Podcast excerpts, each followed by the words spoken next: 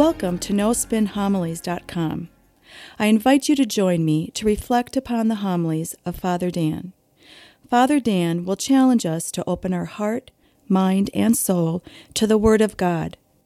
Father Dan will draw upon sacred scripture, along with art, literature, and the lives of the saints, to help us grow in our love and knowledge of the scripture. In doing so, we can become the living Word of God in this world. Now it is my pleasure to present to you No Spin Homilies.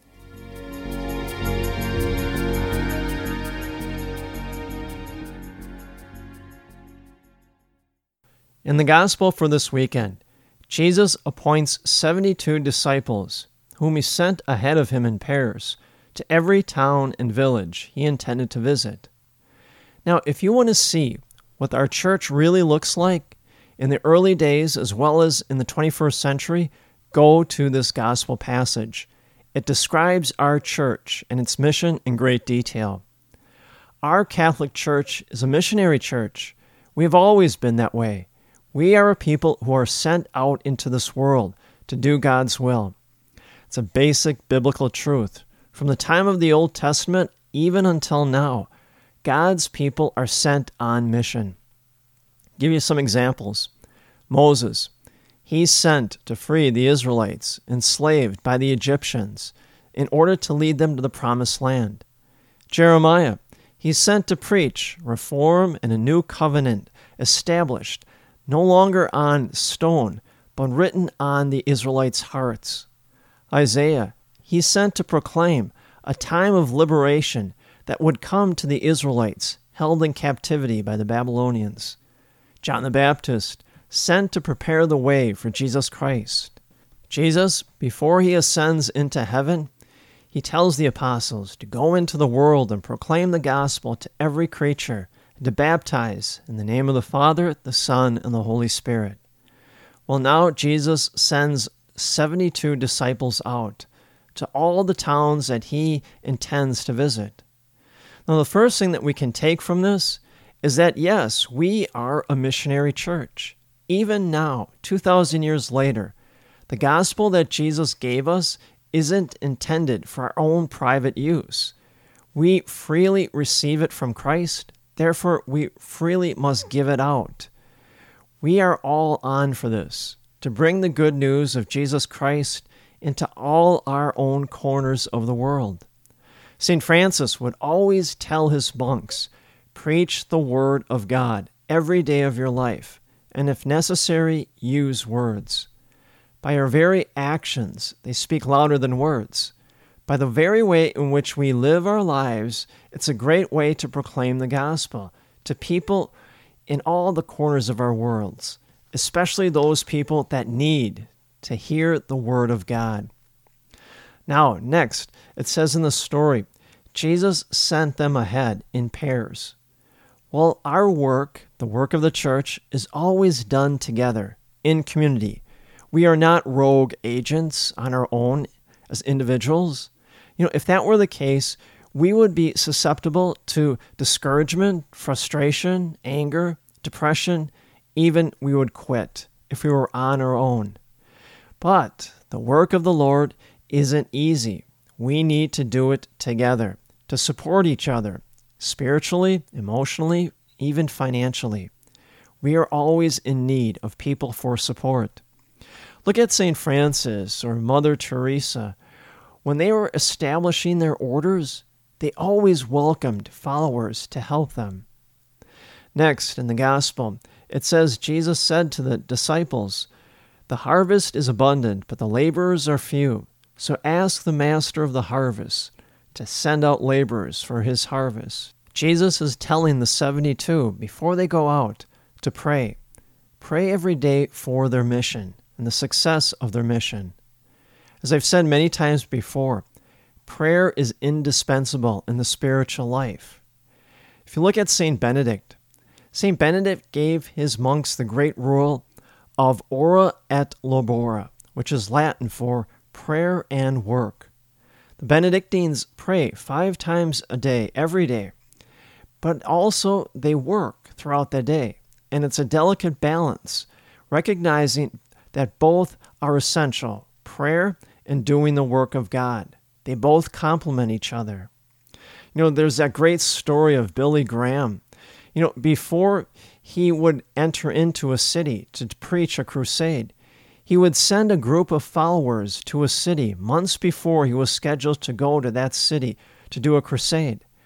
That group had one task and one task only, to pray for the success of the crusade. And that's all they did.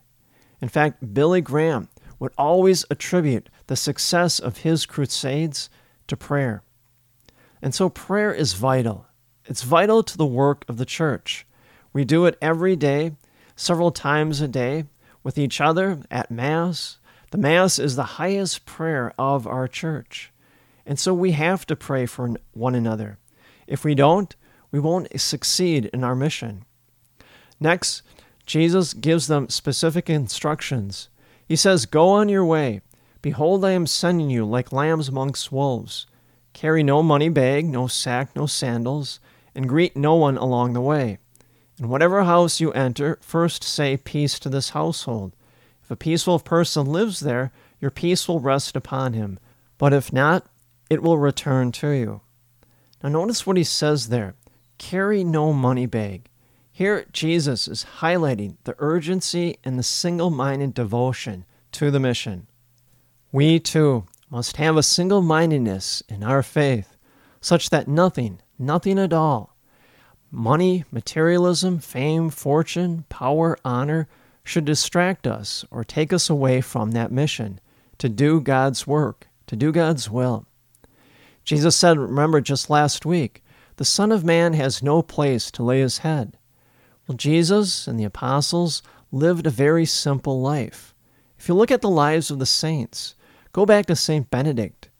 You know, he was the father of Western monasticism. He lived a life of poverty and simplicity. Well, you see that throughout the lives of the saints. Saint Francis, Mother Teresa, they relied upon God's grace and his grace alone. Look at John Paul II. From the time of his boyhood to his papacy, he lived a life of simplicity. Next, Jesus says, "Stay in the same house and eat and drink what is offered to you, for the laborer deserves his payment." Well, that recognizes that we have to support the work of the church. We have to support our church. How do we do it? Through stewardship. Stewardship is a lifestyle. Stewardship is recognizing that everything that we have is given to us by God. Thomas Aquinas, I think, puts it best. He says everything that we have, our property, our possessions, flesh, bone, blood, even our thoughts are not ours. They're on loan from God. Well, if we truly believe that, then we can truly share them with others because God has given them to us. What God has given to us, now we freely share with others. And so we engage and we live out stewardship in which we share our prosperity, our prayers, and our skills and abilities for the benefit of the church. Now, Jesus continues. He says, "Whatever town you enter, and they welcome you, eat what is set before you. Cure the sick in it, and say to them, 'The kingdom of God is at hand.'" Well, the apostles, the disciples, they cure the sick. They cure them spiritually, physically, and emotionally. Well, that work continues on in our very day and age. The Church exercises the sacraments of baptism, confession, and anointing of the sick.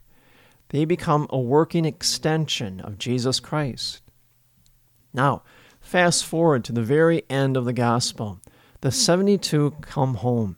It says, "The 72 returned rejoicing and said, 'Lord, even the demons are subject to us because of your name.' Jesus said, 'I have observed Satan fall like lightning from the sky. Behold, I have given you the power to tread upon serpents and scorpions, even upon the full force of the enemy, and nothing will harm you. Nevertheless, do not rejoice because the spirits are subject to you, but rejoice because your names are written in heaven.'" Well, the 72 come back rejoicing because they're successful in their mission. Why? Because they did exactly what Jesus told them to do. They accepted the mission. They supported each other. They prayed for the success of their mission, and they allowed themselves to be used as an instrument of God's grace in this world, to do God's will and His work. Well, we must do the same thing. We have to be used, surrendered to the power of the Holy Spirit, and be used as an instrument of God's grace to do God's will in this world. But what's the temptation? To be what is referred to as a cafeteria-style Catholic. Just like a person enters into a cafeteria and they are able to pick and choose what they want to eat, well, Catholics sometimes take that same perspective themselves. They want to pick and choose what they want to accept and believe about the Catholic Church and what they are opposed regarding the Catholic Church's teaching in matters of faith and morals. Now, if you look at these 72 disciples, they didn't pick and choose to follow Jesus Christ as well as His commands. They didn't say to Jesus, well, you know, I'll accept this mission, but I'm going it alone. And Jesus, you know, I don't have time to pray. I've got so much work ahead of me. Nor can we pick and choose. We can't say to the church, you know, I support the church's mission when it comes to social justice issues, but I don't support the church, nor do I agree or practice the church's position on the sanctity of life. One last thing. Notice what Jesus says.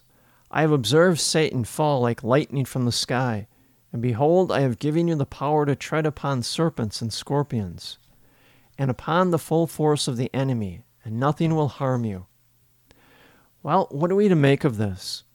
Well, as the kingdom of God is gradually being established in this world, back then, and even in our day and age, evil in all of its forms is being defeated. Do you want to combat evil in this world? Well, then accept the mission of Jesus Christ. Carry it out in this world, just like those 72 disciples that were appointed by Jesus in the gospel today. Notice what Jesus says. He says, nevertheless, do not rejoice because the spirits are subject to you, but rejoice because your names are written in heaven. Well, the saints are all enrolled in God's heavenly book of life. And so Jesus is telling us, discipleship is one in which you should rejoice in the success of your mission. More importantly, we should always rejoice that we participate in the work as well as the life of Jesus Christ. And our names are also written in heaven. And may the grace and the peace of Jesus Christ rest upon you always.